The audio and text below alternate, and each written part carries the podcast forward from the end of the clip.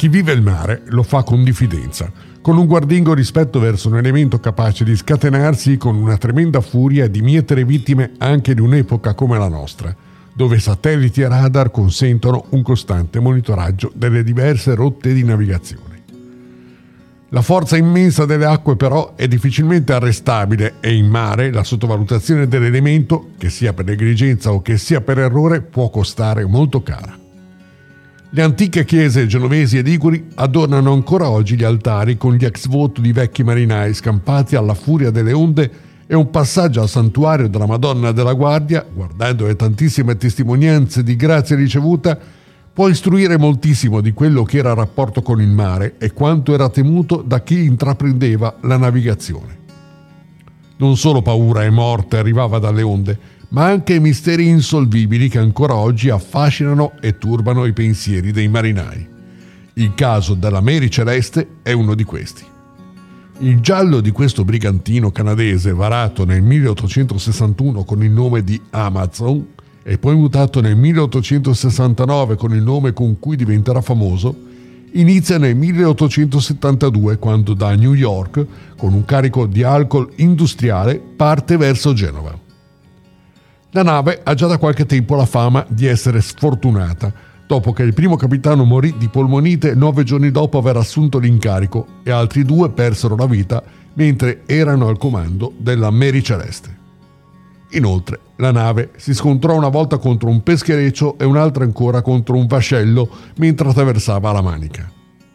Nonostante ciò, tra un incidente e una riparazione, la Mary Celeste arriva all'appuntamento con il destino il 5 novembre 1872, sotto la Statua della Libertà, diretta verso il Mediterraneo, al comando del capitano Benjamin Briggs e un equipaggio di sette marinai. A bordo ci sono anche la moglie e la figlia di due anni di Briggs.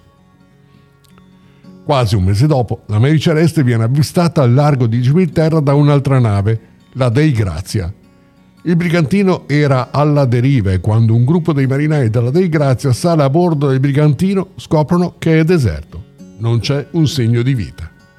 Ci sono piatti che contengono ancora il cibo come se chi mangiava fosse fuggito all'improvviso. Mancava la scialuppa di salvataggio, la bussola era rotta come una delle pompe per estrarre l'acqua dalla stiva.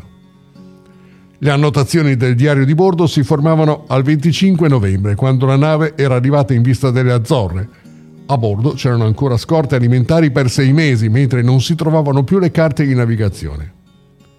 Il carico dei 1700 barili di alcol risultava intatto, solo a Genova si scoprì che nove di questi erano vuoti. L'elemento sconcertante era e rimane tutt'oggi la scomparsa di dieci persone, tra le quali una bambina di due anni. Trainata a Gibilterra, la nave venne ormeggiata e cominciò l'inchiesta su un caso che agitò i sonni di molti marinai, notoriamente superstiziosi e piuttosto inclini a credere a leggende e racconti fantasiosi. Di fatto, quello della Mary Celeste rimane un mistero, così come non si ebbe mai più traccia del capitano, della sua famiglia e della ciurma. La tesi più avvalorata tra tante, più o meno fantastiche, è quella che il capitano, aprendo la stiva per un giro di controllo del carico, sia stato investito dai vapori dell'alcol fuoriusciti da alcuni dei barili. Una situazione che solo dopo è stata considerata non particolarmente pericolosa, ma che il responsabile di bordo avrebbe interpretato come l'annuncio imminente di un'esplosione.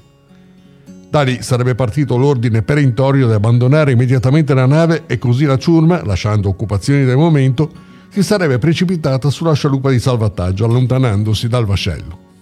Possiamo solo immaginare l'angoscia di quell'equipaggio mentre rema per portarsi il più distante possibile da un'esplosione, abbandonando in pieno oceano la nave. Il cielo si fa più scuro, le onde aumentano di intensità e quelle dieci anime vengono risucchiate nel cuore dell'oceano, in uno dei misteri più fitti e inquietanti che la storia della marineria ricordi.